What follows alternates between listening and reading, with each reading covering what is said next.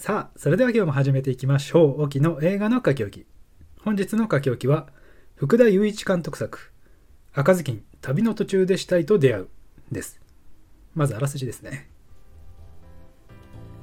赤い頭巾をかぶった少女、赤ずきんは旅の道中で少女シンデレラと出会う。魔法使いにドレス姿に変えてもらった2人は、お城で開かれる舞踏会へと出かけることに。しかし、お城に向かう最中、かぼちゃの馬車で男の死体を引いてしまう。慌てて一旦死体を隠した2人は何とか舞踏会に参加することができたのだがその最中男の死体が発見されたことで舞踏会は中断。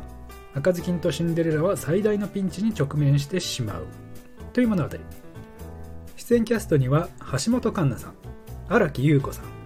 岩田武則さん夏菜さん若月由美さんムロさん木村緑子さん桐谷美玲さん山本美月さん真矢美樹さん佐藤二郎さん他。そしてこちらはネットフリックスオリジナル作品として9月14日より配信が開始されております。とはい。えー、まあ一体この映画は何のための誰のための映画なんでしょうかというのがねあの正直な感想ですね。1時間47分。何の感情も湧いてこない。な、何これっていう 疑問だけがずっと頭を巡るというね、なかなか形容しがたい一作でありましたけども、お察しの通り今日はちょっと文句会になってしまいそうですので、いろいろとご了承くださいという。ね、ということで、まあ端的に申し上げますと、面白くないですよね。その面白いっていうのも、映画として面白い、面白くないじゃないんですよ。福田監督の映画って、まあ言ってしまえばコメディコメディもちょっと違うかっていうギャグ映画という言い方にしましょうかね。そのギャグでみんなを笑わせてくれようとするわけなんですけどもこれがもうねつまんないんですよ。もう滑ってる寒い笑えないずれてる。だから総じて面白くない。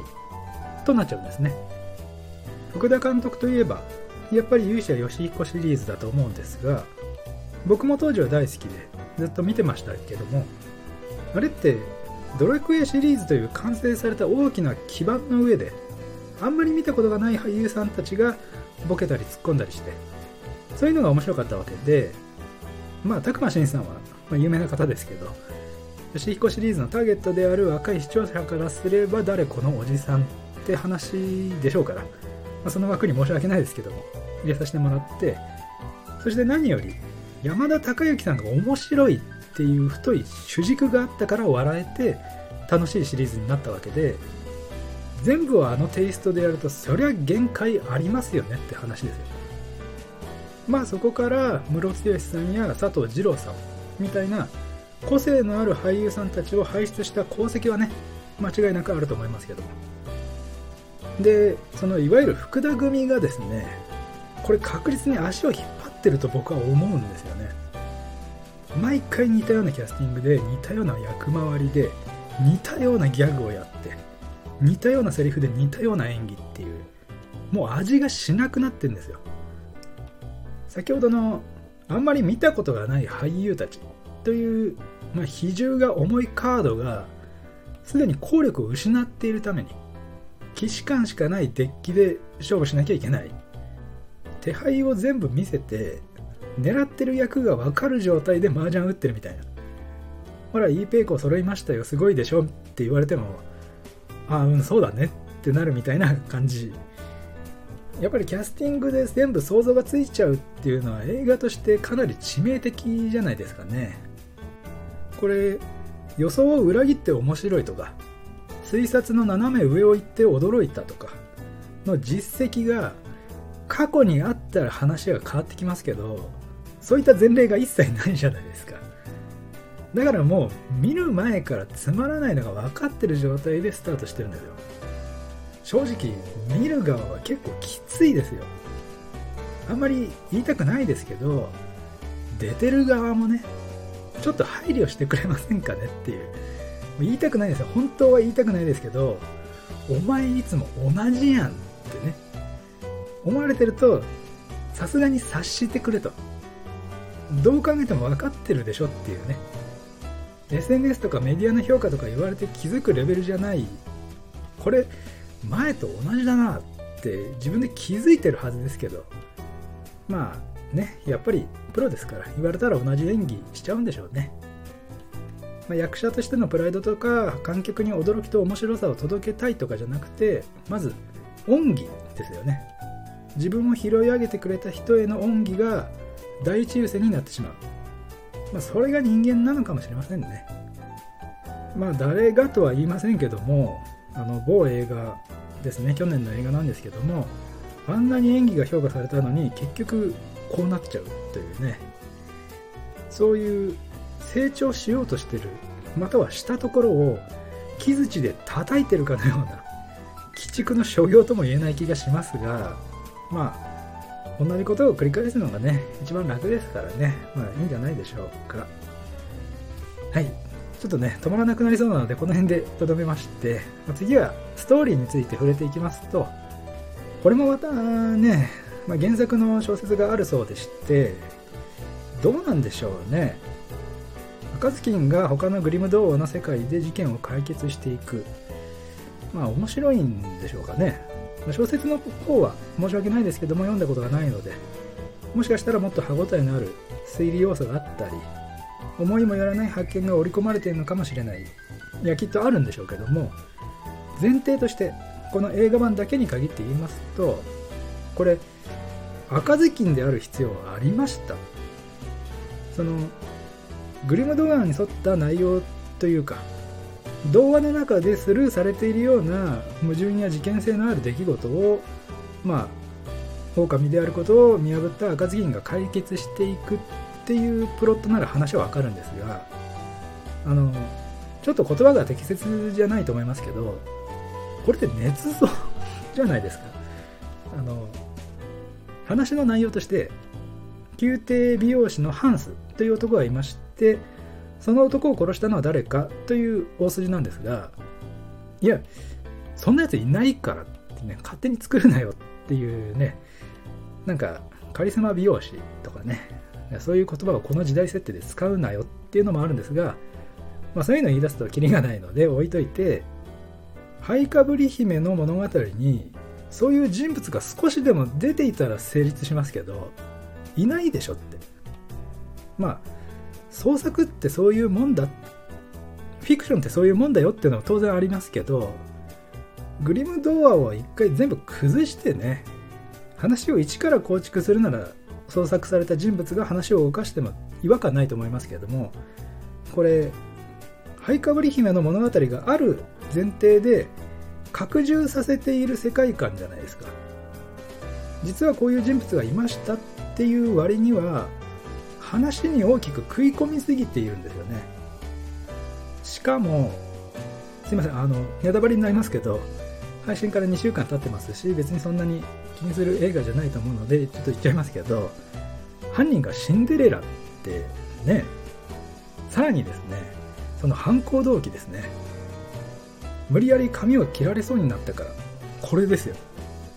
なんでって。だってお前髪切られに行ってんじゃん。あんなあからさまに変態っぽいやつに切られたくなかったら行くなよって。しかもなぜか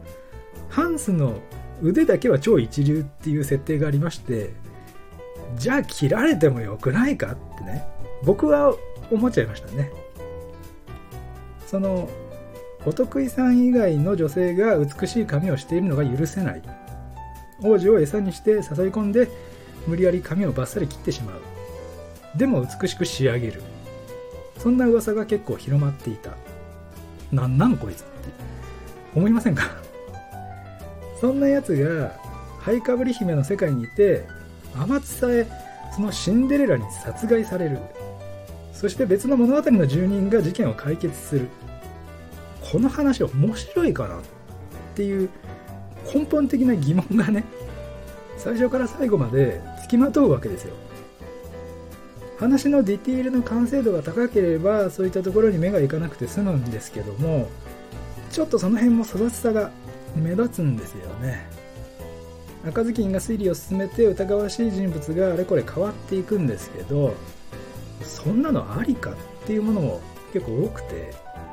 まず舞踏会に行く途中で馬車でハンスの死体を引いてしまうんですけどもそれを赤ずきんとシンデレラが隠してしまうんですね。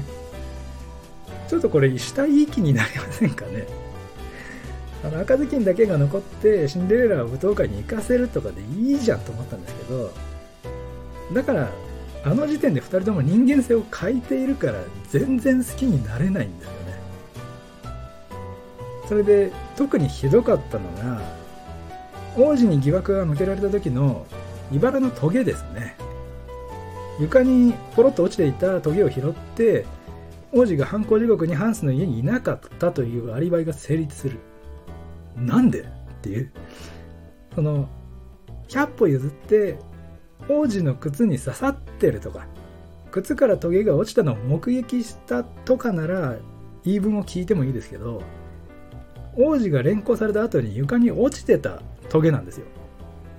誰のかわからないでしょって。しかも茨なんかそこら中にあるんじゃないですかって。その場所の茨のトゲであることの証明に一切なってないのにそれでその場の全員がなぜか納得するんですよね。ど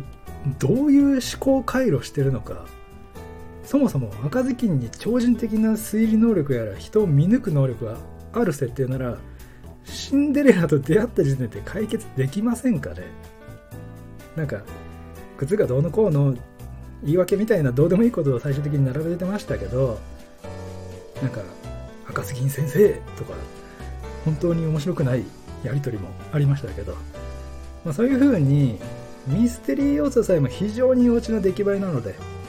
人も面白くない話も面白くない会話も面白くない凄まじく純度の高い面白くなさの結晶そういう一作でした。個人的な意見ですけどね。ただですねすいませんねあのもう少しだけ続けさせてもらいますけどいいところはありました。これがですね CG ですね。ちょっと邦画としてはここまでレベルの高い CG は見たことがなくてですね魔法のエフェクトだったり特にお城かな？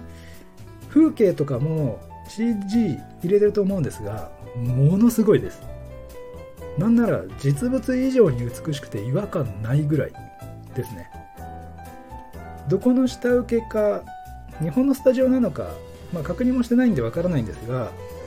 このクオリティをいろんな映画で出せたら邦画界変わりますよこれ。本当にここだけはチェックしていただきたいと思います。あそれと悔しいんですがあの1箇所だけ笑ってしまったところがあってあのマヤミキさんの「諦めないわよ」がですねちょっと唐突だったので思わず笑ってしまいましたね。心の底から悔しい。その後の「あなたが好きだから」はダメでしたね。うわおもんなとあの数秒でジェットコースターみたいな感情になりました、まあ、それぐらいですね。ということで結局長くなってしまいましたが最後に出演されたキャストさんについてですけども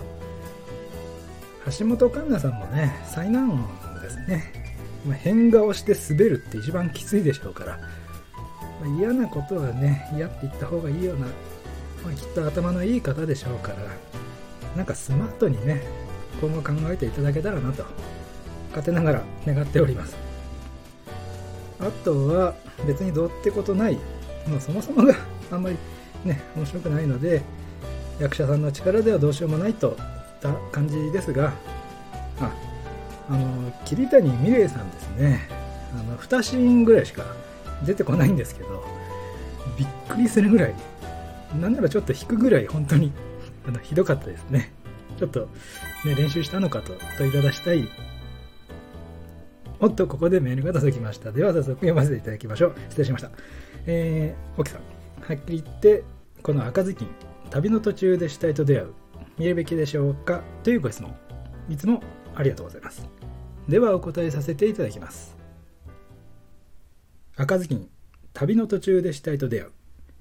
心の底から笑えて楽しい映画なので見るべき。以上、オキでした。ここまでお聴きいただいた方、ありがとうございました。また次回お会いしましょう。